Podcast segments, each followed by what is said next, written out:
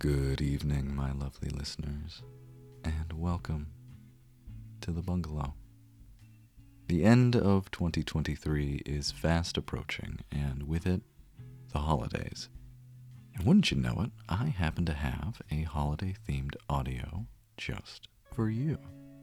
Tonight's narrative was originally published as Letting Your Father-in-Law Breed You for Xmas, and was written just after Christmas of last year. A belated stocking stuffer, if you will. As may already be apparent, this story heavily features the breeding kink, which is sex performed with the explicit purpose of becoming pregnant. Now, this is not a kink that I used to roll with.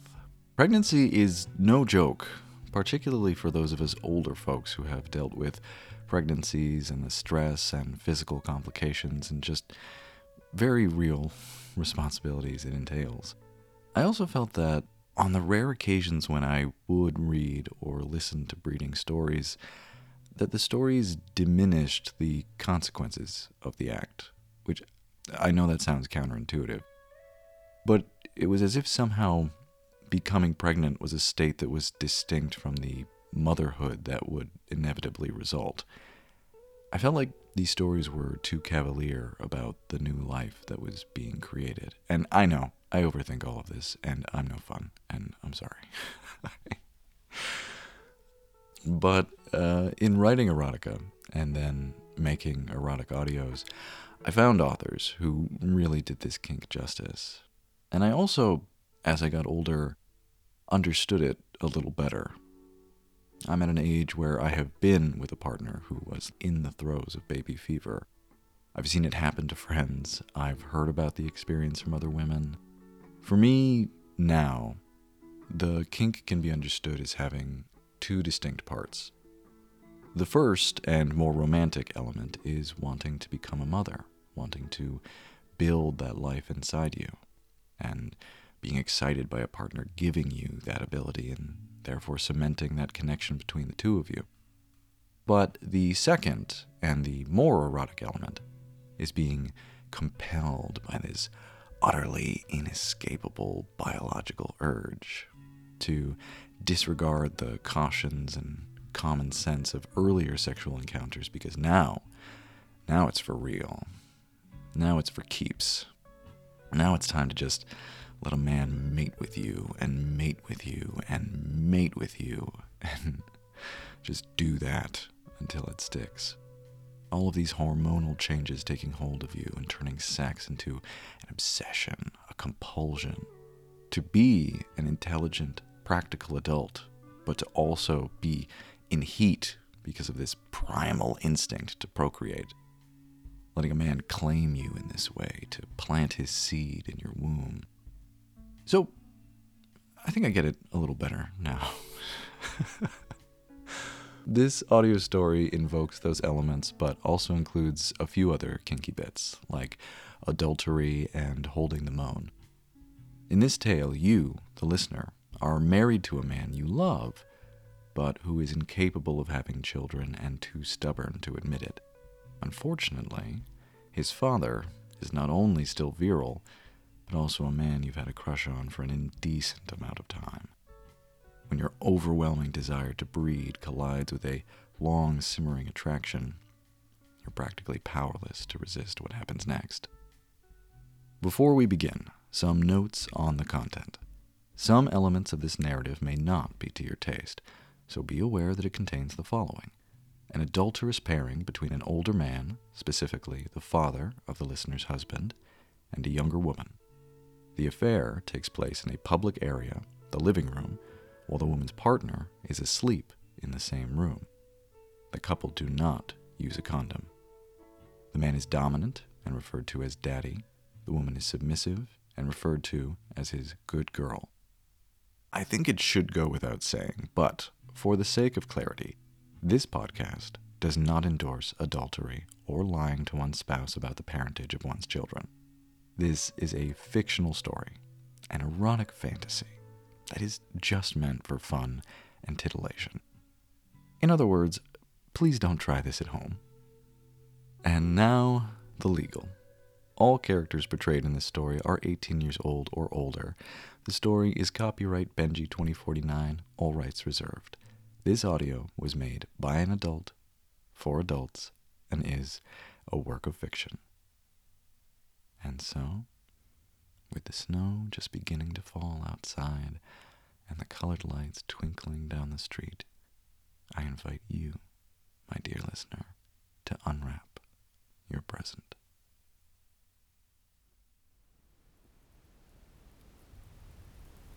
Christmas has come and gone, thank God. The world is dark outside, save for this slow falling snow, backlit by the neighbors' Christmas lights. What feels like one hundred in-laws are sleeping in the rooms upstairs as your husband, Sean, snores beside you on the couch. Though not so loudly that he drowns out the small fire crackling in the fireplace, or the dull Christmas rom-com playing on the television. And then there's the tinkle of ice in my tumbler of bourbon, a sudden reminder that you're not the only one awake. The sound of the tumbler against my lips sends a tremor through your knees. You spent a long winter's day ignoring your body, but now there's nothing left to distract you. You haven't needed to open your mouth once in the last sleepy hour, haven't been obligated to answer the same dozen questions from half a dozen relatives, haven't had to fret about presents or recipes or phone calls. Now it's quiet, and you feel the empty ache inside you like a fist squeezing. You shift uncomfortably on the couch, trying not to move too much, trying not to draw my attention, or wake your sleeping husband. It's only when your pajamas rasp over the couch's fabric that you realize just how quiet it is in the house now. We've both been quiet, basking in it, after hours of the family filling these old rooms with their endless, echoing voices. Your heart beating faster, you train your shy eyes on me. We're both night owls. That was one of the things we bonded over when you first began dating my son. And these are the little moments we live for. The quiet hours when the rest of the world is asleep and we can just exist, unbothered. But you are bothered, aren't you? And you know I know. But you also know I won't ask, won't break this peace until you're ready. And that thought makes the ache sharper. You squeeze your thighs together until you feel the pulse between your legs. You don't want to be thinking about what you're thinking about right now, because you know you're not in your right mind. What you want, what your body thinks it needs, exists below the sound logic of a decent married woman, in the primal space that knows only hunger and yearning, a primal desire exacerbated by a guilty secret that dates back to the years before you and Sean were even dating, when I wasn't his father but just every girl's favorite teacher. And then Sean lets out a rip-roaring snort, and you can't help yourself. You laugh, as quietly as you can manage, covering your mouth to keep from waking him. Across the room, I smile back at you. You tell yourself you're not blushing. You're a grown woman. Still, when I pat the nest of pillows beside me, here on the big couch, you can't help but obey. You drape my sister's hand-knit blanket over your drunk husband. Then, with small, sneaking steps, you cross the faded carpet to join me. I lean close until our heads are nearly touching and whisper, I think this is the worst movie I've ever seen. You tell me you know it's the worst movie you've ever seen, though, truthfully, you haven't been paying attention. It's just white noise. a distraction that no longer serves its purpose. I should lean back, but I don't. I stay close. I know there's something you want to tell me. I've sensed it for months. I can see the wheels turning in your mind, the ceaseless hum behind your alluring eyes, but you're biting your tongue for another scene of this cloying film. So, we watch the beautiful idiots on the little T V, their dialogue barely audible, and pretend there isn't something gnawing at you. Do you remember when you were too shy to talk to me? I didn't blame you. You thought the last names were a coincidence, had no idea the boy you were seeing was related to the man who taught you English. For the longest time, you couldn't see me as anything but your teacher, but you could always talk to me about books. I love that. I still love that, and that the first moments of our every hello spent digging into the authors we loved and hated this year. I would have been happy with my boy bringing home a girl who was halfway literate, but my star student? I told him to cherish you. The television flickers, and now you train your impossible eyes on me. I see you're ready to talk. You ask me how it feels to be a grandfather twice over, now that Sean's sister has had her second child.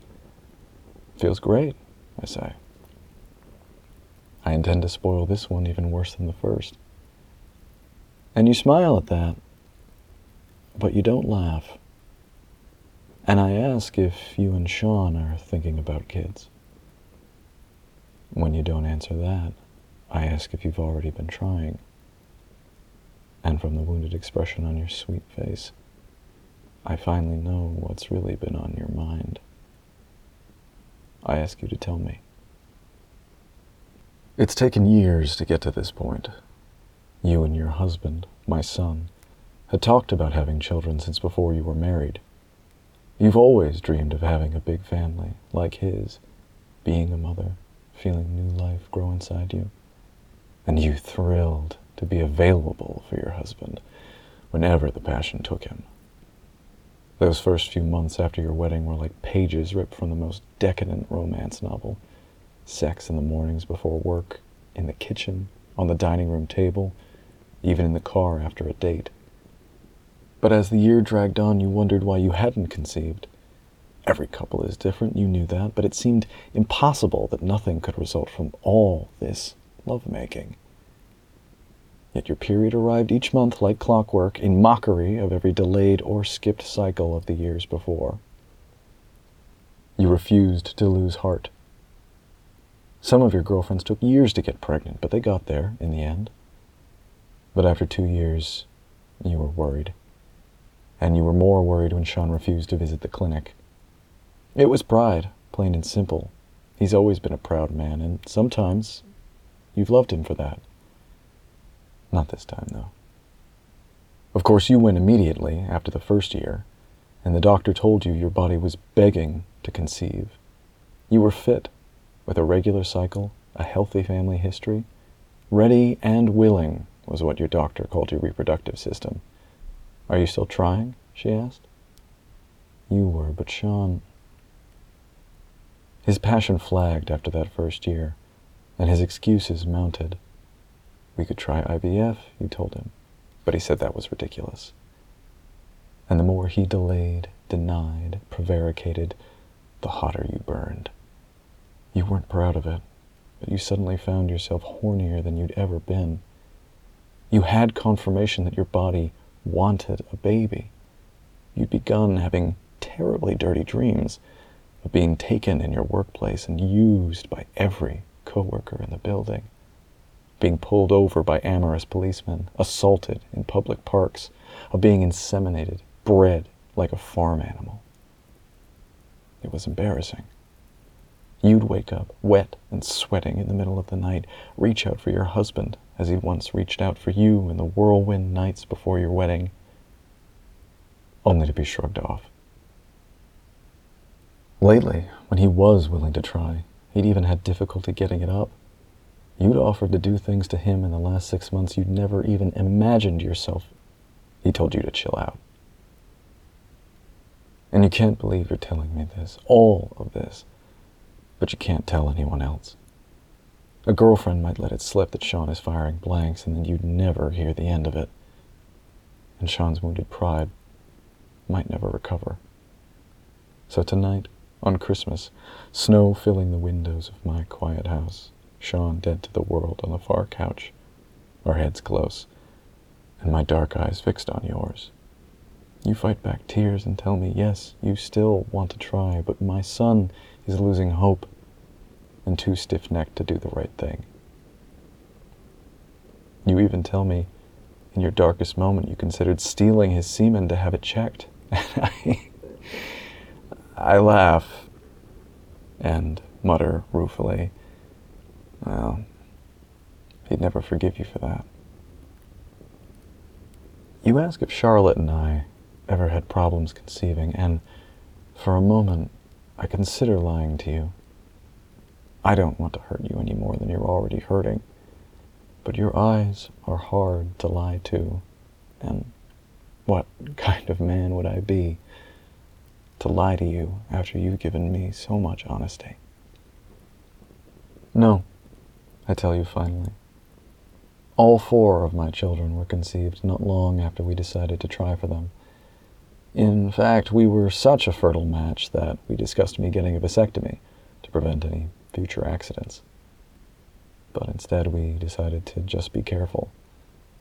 After the fourth kid, there wasn't a lot of time for bedroom play anyway. You ask me why I didn't get the surgery.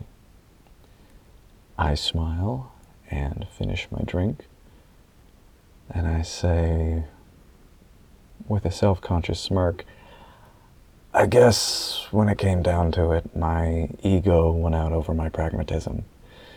I didn't like the thought of being neutered. You almost laugh. The lump in your throat and the tightness in your chest prevent it from fully escaping.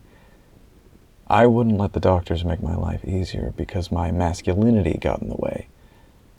It's silly, but that doesn't prevent the sudden twinge in your neglected sex. Maybe, if you didn't have baby fever, my confession would strike you as chauvinistic, but the thought that I'm still virile makes the muscles in your buttocks clench. This older, paternal man, this bigger, keen-eyed male, is sitting next to you in the dark, his testicles full of potent semen. And you're ovulating. There's a buzzing between your ears, and you realize I'm still talking. I'm sorry. If there was anything I could do, I would. I can talk to him, but he'd probably just be mad that I got involved. And you're telling me you want to give me another grandchild to spoil. I'd love that. And you'd be such a good mother. I want to see that glow come over you, to see your belly grow. I've always loved that. It's always mm, done something to me, to see that new life, new promise, fill a woman's body. Yes, you whisper. It's a fulfillment you've been waiting for, training for, in a way. You've exercised, eaten right, given your husband everything of yourself you can give, exhausted yourself. And what you need in return, it's so simple. A thimbleful of gratitude, that's all. That's all your body needs. With a smile and a tone that tells you I'm not at all serious, I say, I don't suppose you'd think to ask Sean's brother for a sample? They do look alike. This time you're almost too disgusted to laugh. You don't want Mikey's chromosomes anywhere near your body. But I go on, holding back my own laughter. It would be real simple. You could use a turkey baster. That would be pretty festive, right? Holiday appropriate. You punch my arm for even suggesting it, and I pretend to writhe in agony. You're right, you're right, I agree, turkey baster's no fun for anybody. Kids are serious business. You should at least have a little fun making them, right? Yes. You would hope. So is there anything I can do for you tonight? The question hangs between us. I gaze down at you, no longer smiling, no longer pretending. And you look up at me, suddenly shy again, my student again. Is there a reason you waited to tell me this?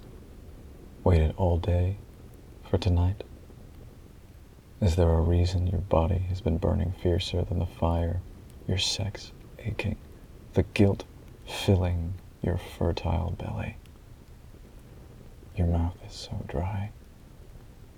You don't speak. I set my tumbler on the end table. I lean close and brush the hair from your wide, pleading eyes. You look cold. Do you want to sit in Daddy's lap? You bite your lip.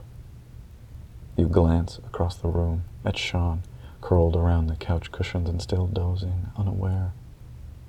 I pull the throw from the back of the couch and drape it over my lap, then fold it back to make space for you. I hold out my hand. You stare up into my dark eyes.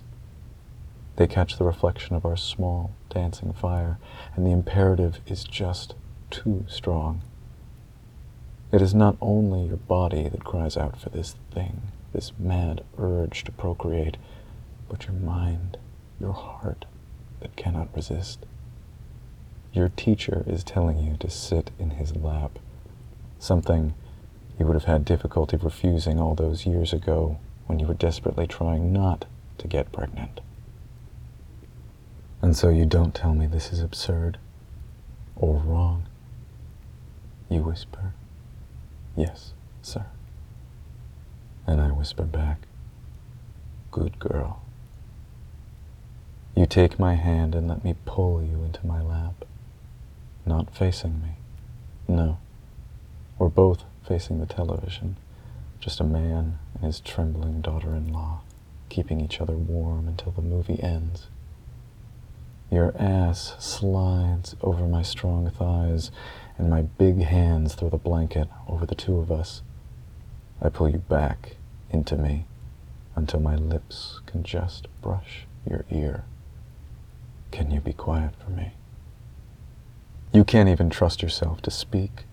You only nod as my hands disappear under the blanket to grip your shaking thighs.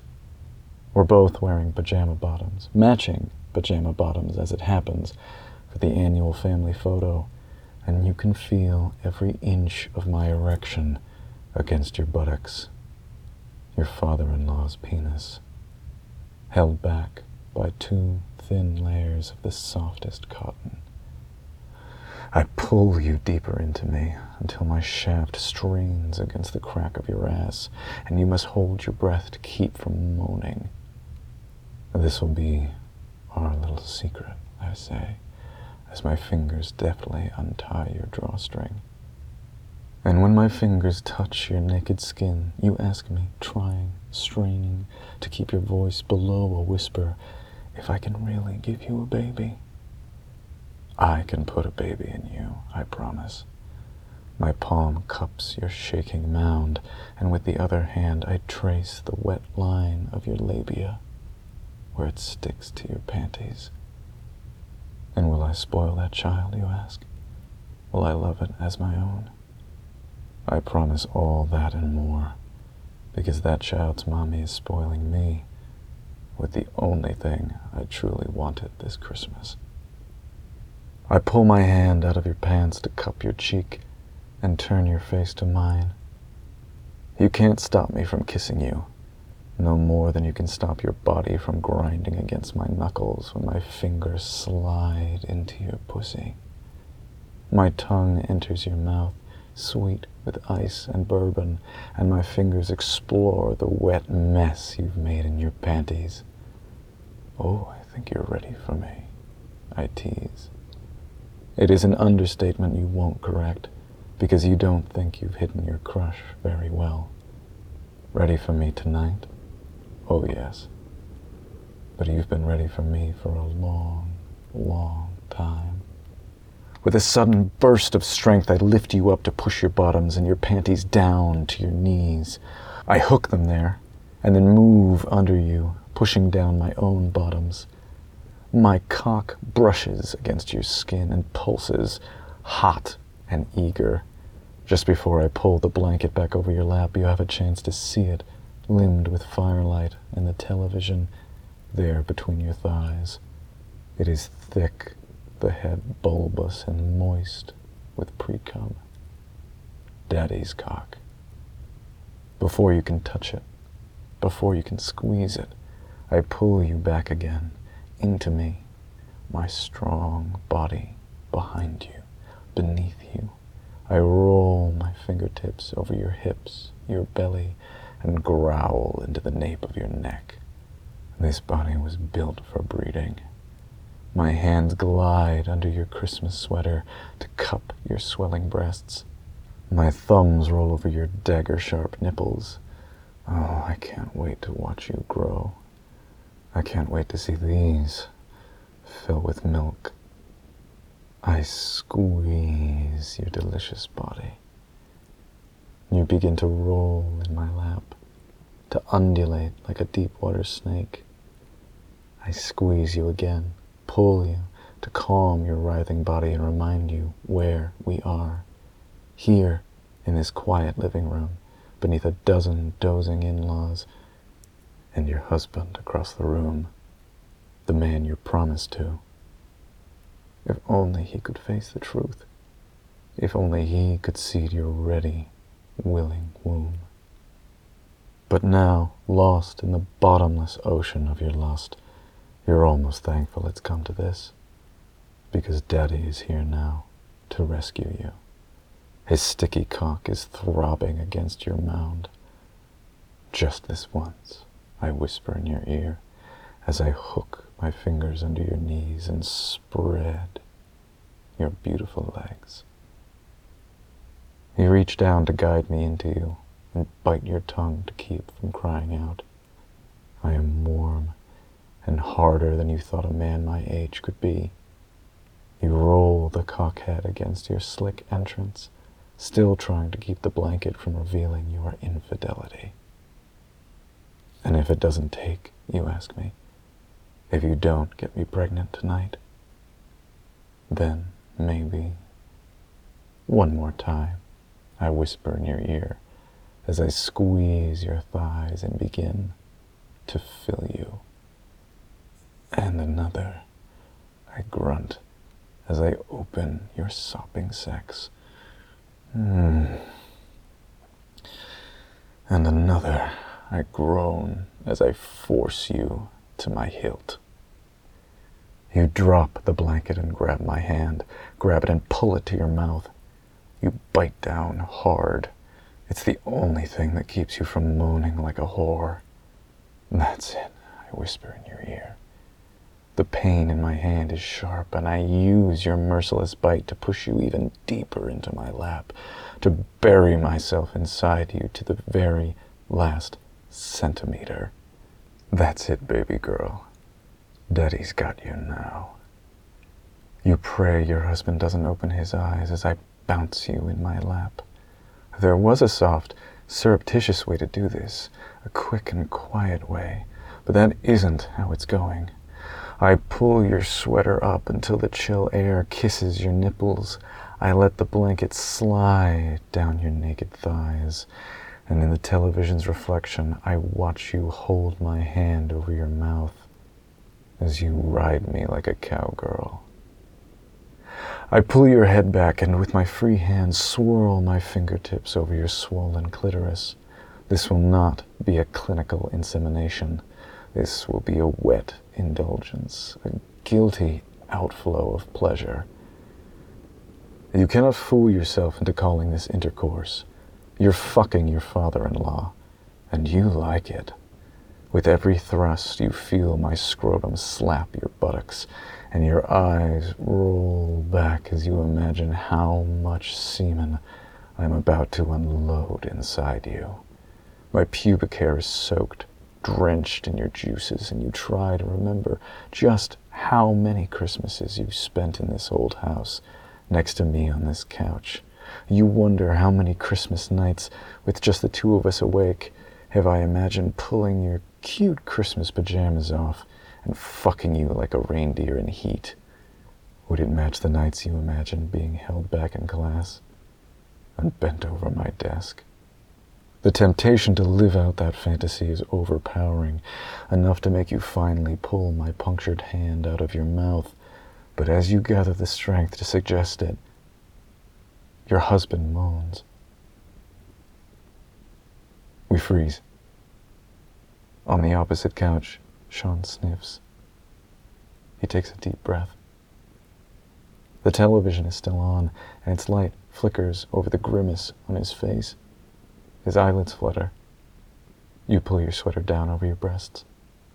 I pull the throw over your naked lap. But I'm still inside you, and when I pulse, you shake like the last leaf on a winter barren tree. Sean rolls over on the couch. He's quiet, very quiet. And in five, six, seven heartbeats, he begins to snore again, slow and steady. I kiss your earlobe and whisper, "Stay very still. Can you do that for me, good girl?" "Yes, sir," you promise. "Just lay back and let Daddy do all the work." You hold the blanket to your chest as I reach below and grip your luscious thighs just below the knees. I push up. My thrust is firm, but no longer ferocious. And without my hand at your mouth, you must contain it all within you. You want to close your eyes, but you dare not. You watch the television instead, and how its light outlines the form of your sleeping husband. You exhale sharply with each thrust. Your nipples harden to points that threaten to tear through your festive sweater. The muscles in your stomach cry out, near to cramping, and the spaces below your knees, where my fingers dig into the soft flesh, feels close to melting. "I love my Christmas present," I whisper in your ear. "It's so warm and tight. It's just what I needed to get through this long, cold winter. How can I thank my favorite student?" The pressure is building in your pelvis. Everything below your waist is throbbing. You're close, very close. "Breed me," you beg me. You feel my abdominals stiffen against your back. My thighs clench under yours. Oh, I'm going to come inside you. My cock bulges. I push you down onto it. Let you feel my lust, my need for your small, fertile body. And now it's me that can't keep quiet. My groan is building to an animal sound that cannot be contained, and so you twist. You cover my lips with yours and let me growl into your mouth as I pump my seed into your thankful womb. You constrict around me, tightening with every pulse. We come together, and you desperately hope that is enough to seal any drop from escaping. Oh, but there's so much more than you expected. Again and again, I erupt within you. Our mouths still joined, the saliva drips from your lips, just as my semen spills from the swollen lips of your labia. It runs along the one big vein in my cock that pumps another viscous load into your pussy. On the television, the credits are playing. Our rom-com is finally over. I roll my hand over your quivering belly and kiss your blazing cheek. I want you to have everything you want, I say. But if you're not pregnant after tonight, I won't be sorry if we have to try again. As the embers of the fire float free of the blackened logs, you kiss my offered lips. You know, in the way all mothers know, tonight was the night it finally happened. You know it by the smell of me, by the phase of the moon, and the tingle overwhelming your extremities. No, we won't have to try again. But you were always the kind of student that loved doing extra credit.